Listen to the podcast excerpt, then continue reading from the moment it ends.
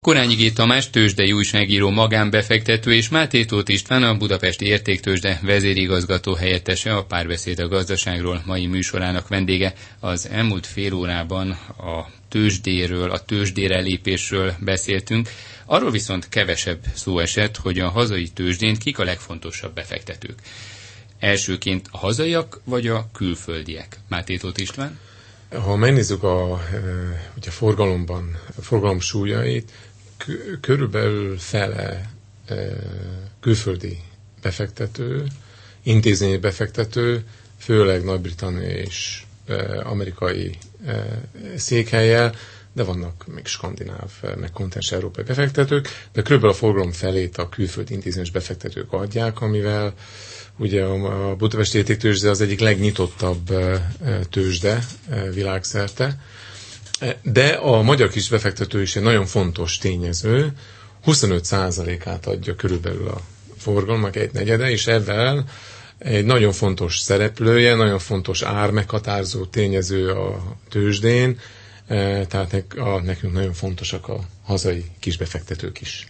Kurányi Úgy adja a 25%-át a forgalomnak most már, hogy a tőzsdei részvényeknek alig 7-8%-a van magyar magánszemélyek kevébe, tehát a forgási sebessége sokkal nagyobb ezeknek a papíroknak, és úgy, hogy a négy blue chipben, a négy blue chip forgalmában, amelyek a forgalom több mint négy ötödét adják, az arányuk ennél a 25%-nál jóval kevesebb, viszont vannak olyan papírok, Opus Konzum, az Opus Konzum jut most eszembe, de mindegy. Tehát vannak olyan papírok, az Opus Konzum és társai, ahol a forgalom majdnem teljes egészét a hazai kisbefektetők adják, e, kiválasztanak néhány papírt, és akkor itt óriási ármozgások vannak, és nyilvánvalóan a hektikus ármozgások vonzák a befektetői pénzeket. Ugyanakkor az is nyilvánvaló, hogy egy stabil külföldi nyugdíj alap számára egy olyan papír, amelynek az ára egyik hétről a másikra 30-40 százalékra tud fölmenni, meg lemenni, és a hírek azok olyanok, hogy ő nem igen látja át azokat a dolgokat, hogy tehát a magyar belpolitikával összefüggő gazdasági híreket kevésbé érti, mint a magyar spekulánsok. Ezek az intézmények számára e, eléggé ellenjavalt papírok. Tehát a tőzsde nagyjából két jól körülhatárolt e, részre osztik forgalom szempontjából. A magyar kisbefektetők számára vonzó középméretű kisebb papírok, amelyekben élénk spekuláció zajlik, és a nagy blue amelynek az áralakulása inkább a nemzetközi trendeket követi. Persze abba is vannak magánbefektetők, bíznak nagyon az OTP-be például, újabban a Magyar Telekom is kedves spekulációs papírrá vált, de azért, azért úgy lehet tudni, hogy melyik papír kinek a vadászterülete. És ha azt nézzük meg, hogy a rövid és a hosszú távú befektetői magatartás milyen arányban van, akkor mire jutunk? Máté Tóth István? Hát én annyit tennék ehhez hozzá, hogy ugye a külföldi intézményi befektetőnek, minden intézményi befektetőnek van egy méret gazdaságossági dilemmája, tehát bizonyos méret alatt egyszerűen nem éri meg föltétlen túl kicsi cégbe túl sok erőforrást beletenni, mert esetleg az ő portfóliójának a teljesítményére az, az a hatás nem lesz olyan nagy. És ugye főleg ugye a külföldi alapkezelők viszonylag nagyok, éppen ez miatt szerintem nagyon nagy szükség van arra, hogy magyar intézmény és magyar magánbefektetők is legyenek jelen, mert ő nekik ugye megéri azt az energiát belefektetni, hogy megismerjék a céget, és elgondolkoznak annak az értékén.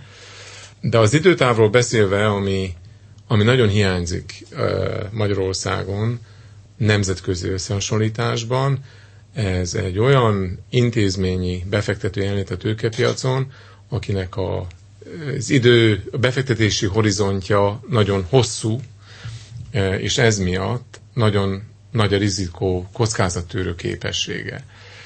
Ezek alapvetően a nyugdíjalapok más országokban, ugye ott 20-30 éves időhorizonttal lehet befektetni, tehát a napi mozgása a részvénynek ott sokkal kisebb jelentőséggel bír. Magyarországon vannak önkéntes nyugdíjpénztárak, ezek nagyon jól vannak szabályozva, nagyon költséghatékonyan kezelnek nyugdíj megtakarításokat, de a jelenleg a nyugdíj vagyon Magyarországon mondjuk a GDP-höz mérve mindössze olyan 3% körül van. Ez a, a régiónkhoz képest is nagyon kevés. A régiónkban ez az átlag olyan 9-10 százalék, de a már emlegetett sikeresebb, innovatívabb, gazdagabb országokban 50-60 százalék. Tehát a, az, hogy megjelen ez a befektetői réteg, az intézmény befektető, a nyugdíjalap, az egy szükséges föltétele annak, hogy ez a tőzsdei fejlődés, amiről az előbb olyan jól elbeszélgettünk a Tamással, egy löketet kapjon, és ez megtörténjen. Ennélkül ez nagyon nehéz lesz. És akkor ez ugye megoldaná a demográfia problémáinknak egy ilyen finanszírozási aspektusát is, de ez visszavisz bennünket e, ahhoz a kérdéshez, hogy ki vesz meg itt kibocsátót, és a, ezek a nyugdíjpénztárak egy nagyon fontos uh, réteg lenne, ami hozzájön ahhoz, hogy sokkal bátrabban jönnének ide ki cégek a budapesti értéktőzsde, mert tudják, hogy van egy nagy befektetői réteg, aki bíz az ő terveikben, és hosszú távra meg tudná őket venni és tartani. Tehát ennek a rétegnek, a, a, amit hozna a tőzsdefejlesztéséhez, az lenne, hogy hosszú távra tud befektetni. Valószínűleg nem kereskedne sokat, de hosszú távon tartaná ezeket a papírokat, és valamikor bárki, aki ide jön, az egy természetes vevő lenne. De ugyanakkor van, lennének a kisbefektetők, ugye Tamás képviseli nagyon jól, és az utóbbi három évtizedben ikonikus alakja lett a magyar tőkepiacoknak. Ők is nagyon fontosak, mert ők hozzájárulnak ahhoz, hogy minél jobb ár e, e, alakuljon ki. Tehát mind a két fajta befektető rétegre szükség van. Nem lehet azt mondani, az egyik jobb, a másik rosszabb. Mind a kettő fontos. Korányi Gétamás? E, igen, ugyanakkor Hát köszönöm a dicséretet, bár szerintem ez túlzás. De még visszatérve a nyugdíjpénztárakra, ehhez persze ad is kell, jól mondta István, hogy 20-30 éves időtávba gondolkoznak, hogy ne vonják felelősségre őket, akár kormányzati oldalról, mint nálunk történt 2010 után, hogy eltősdézték a e, nyugdíj megtakarításokat a e, magánnyugdíjpénztárak esetében, mert valóban egy tőzsdei beszperiódus után, mint a világon 2008, 2009, 2010 volt, utána valóban ez úgy nézett ki, hogy rosszabb a teljesítményük. De ha 20-30 éves távlatban nézzük, akkor a részvénybefektetések teljesítménye az szignifikánsan meghaladja az alternatív befektetési formákét, a kötvényekét is, de különösen a bankbetétekét is, az állampapírokról általában nem is szólva. Tehát időt kell hagyni ezeknek a befektetőknek. A spekulánsok viszont most azt látom, hogy itt nagyon fontos a kedvező adózási környezet. Magyarországon ezzel kevesebb baj van, mint, mint bármikor eddig az elmúlt évtizedek során. A tartós befektetési számla intézménye, ami lassan most már tíz éves, az jól működik, és egyre izmosodik az a magán befektetői réteg, aki nem feltétlenül főállású spekulánsként, mert abból azért kevés van, de aki ezt valóban a nulla kamatú bankbetétek és az 1-2-3 százalékos állampapír befektetések mellett alternatív befektetési forrásnak tekinti, éppen a saját nyugdíjas éveire takarékoskodva. Tehát ezt adózási oldalról az állam úgy tűnik támogatja. Én továbbra is azt mondom, hogy a kibocsátói oldal ösztönzésével kellene további támogatást nyújtani, és valóban a magánnyugdíjpénztárakat kellene jobban sarkalni arra, hogy merjenek, tehát ne féljenek a időnkénti számonkéréstől, hanem merjenek befektetni magyar részvénybe is, nem csak külföldibe. Igen, viszont ehhez az is kell, hogy a lakosság másként válasszon. Ne bankbetétet, ne a párnacihát, ne a szekrény mögé dugja a pénzét, hanem mondjuk a tőzsdére menjen, vagy önkéntes magányugdíj pénztári taggá váljon. Vagyis változtatni, változás ebbe vagyis a változni Igen. kellene, változtatni kellene a pénzügyi tudatosságon, a pénzügyi hú, Ez egy olyan kérdés, szerintem erre külön műsort tudnánk eh, erre szerkeszteni. a, a pénzügyi megtakarítások, befektetési formákat nézzük, akkor valóban az jön ki, hogy a magyar háztartások rendkívül alacsony hányadban tartanak kockázatosabb befektetési formát, vagy mondjuk ki, hogy részvényt. De még olyan országokban, akik szerintem kultúrákban hozzánk hasonlóak, mint az osztrákok, a szlovákok, a csehek, ott ezek a számok a magyar számoknak a többszöröse. De már Romániában is szinte nagyobb. Többszöröse. Igen, többszöröse.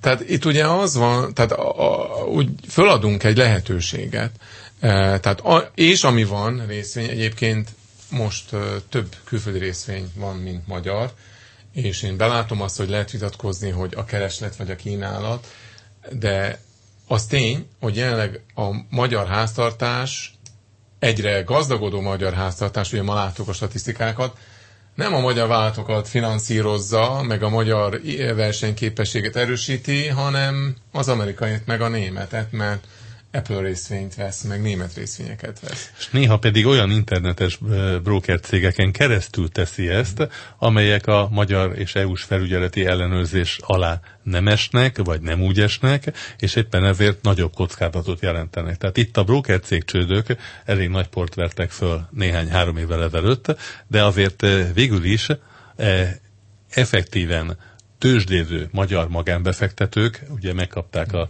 kártalanítást, olyan nagyon ezen nem vesztettek, viszont a ö, időnkénti külföldi befektetési lehetőségekbe, amelyekbe elég sok lakossági pénz belement, csak ugye erről kevesebb szó esett a sajtóban, ott néha nagyon komoly veszteségek érték a tapasztalatlanabb magyar befektetők. Mekkora lehet ez az összeg, amit így fektettek be Magyarországról magyar emberek? Meg lehet ezt becsülni? Százmilliós, milliárdos. Tehát, hogy mi az összes a magyar uh, állampolgárok külföldi részvénybefektetései? Szerintem azért a 100 milliárdot bőven meghaladja forintban, de ezek egy része természetesen magyar broker cégen keresztül, vagy bankon keresztül, vagy a privát banki ügyfélkörön belül zajlik, tehát ennek a többsége azért szervezett és átlátható formában történik. Szerintem az a kérdés, amit itt ugye feszegettünk, van eh, intézményi befektetői réteg, és eh, van az a néhány ezer, vagy néhány tízezer tapasztalt kis befektető, mint a Tamás, de mi van azokkal a hallgatókkal, akik éppen most taxit vezetnek és bennünket hallgatnak, vagy uh-huh. utaznak a vonaton. Őnek nincs arra idejük, hogy eh, ott üljenek egy képernyő előtt, nincs, nem, nem akarnak, nem tudnak igazán egyedi részvényeket elemezni, mit csinálnak.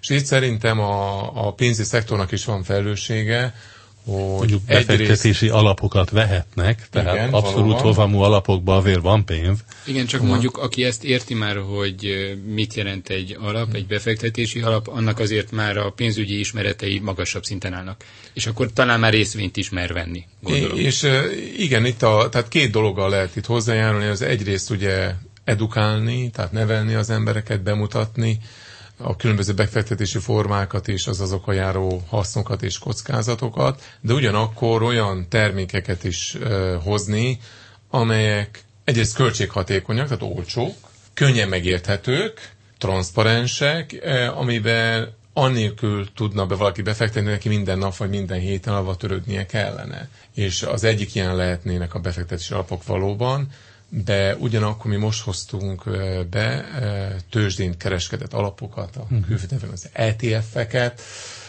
ebben meg lehet venni mondjuk az amerikai tőzsdeindexet, vagy a német tőzsdeindexet, vagy a magyar tőzsdeindexet, nagyon költséghatékonyan szerintem, itt a magyar tőzsdén forintban, rá lehet tenni egy nyugdíjelőtakarékossági számlára, és ez egy nagyon-nagyon egyszerű termék, amit tudunk, hogy 20-30 éves eh, időtávban, tehát hosszabb időtávon, ez nagy valószínűséggel egy pozitív reálhozamot fog hozni, annélkül, hogy ebben bármi törődést igényelne.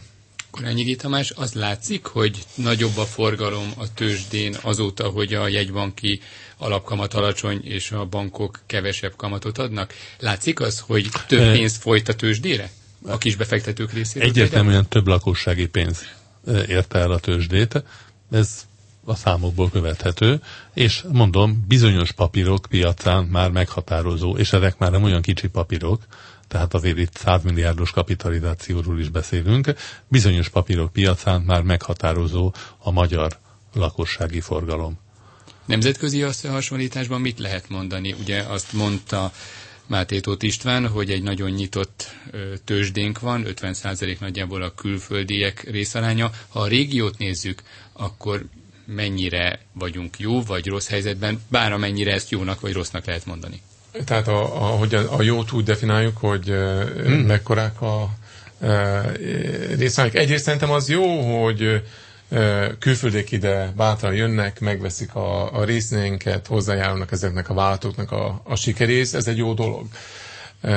De én szerintem az jobb lenne, hogyha a magyar intézményi befektető réteg nagyobb részt tudna kihasítani, mert, a, mert mindig van egy kis a saját országot felé hajlik a kezed dolog, mert aki itt dolgozik egy intézmény befektetőnél, az csak jobban fogja ismerni ezeket a cégeket, jobban ismeri, mi történik Magyarországon.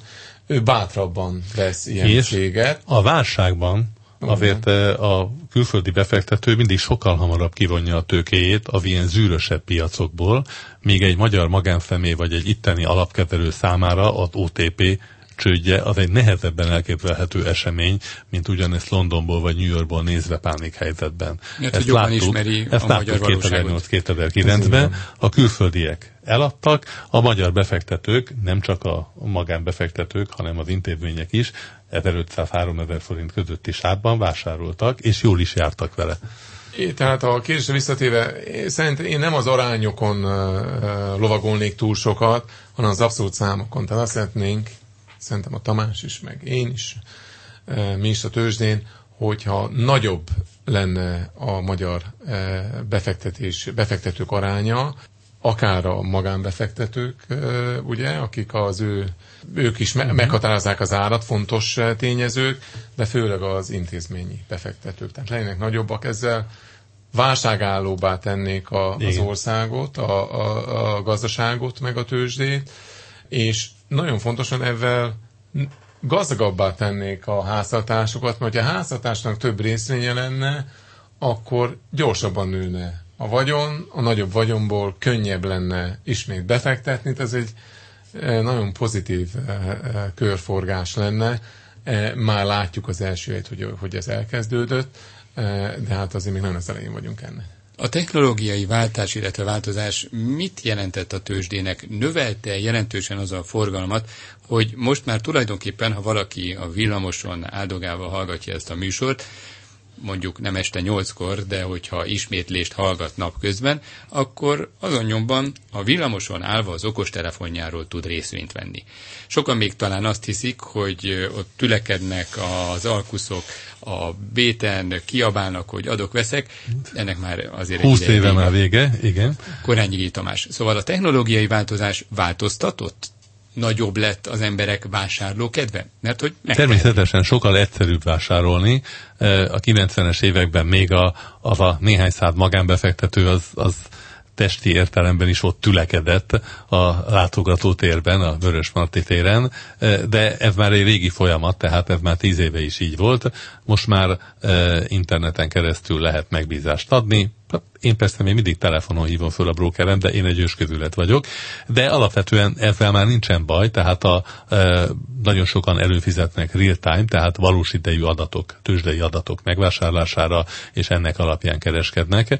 E, a technológia az teljesen korszerű, a verszámolási ciklus is e, lerövidült, de ettől függetlenül, ha nincs kínálat, akkor nincs mit vásárolni.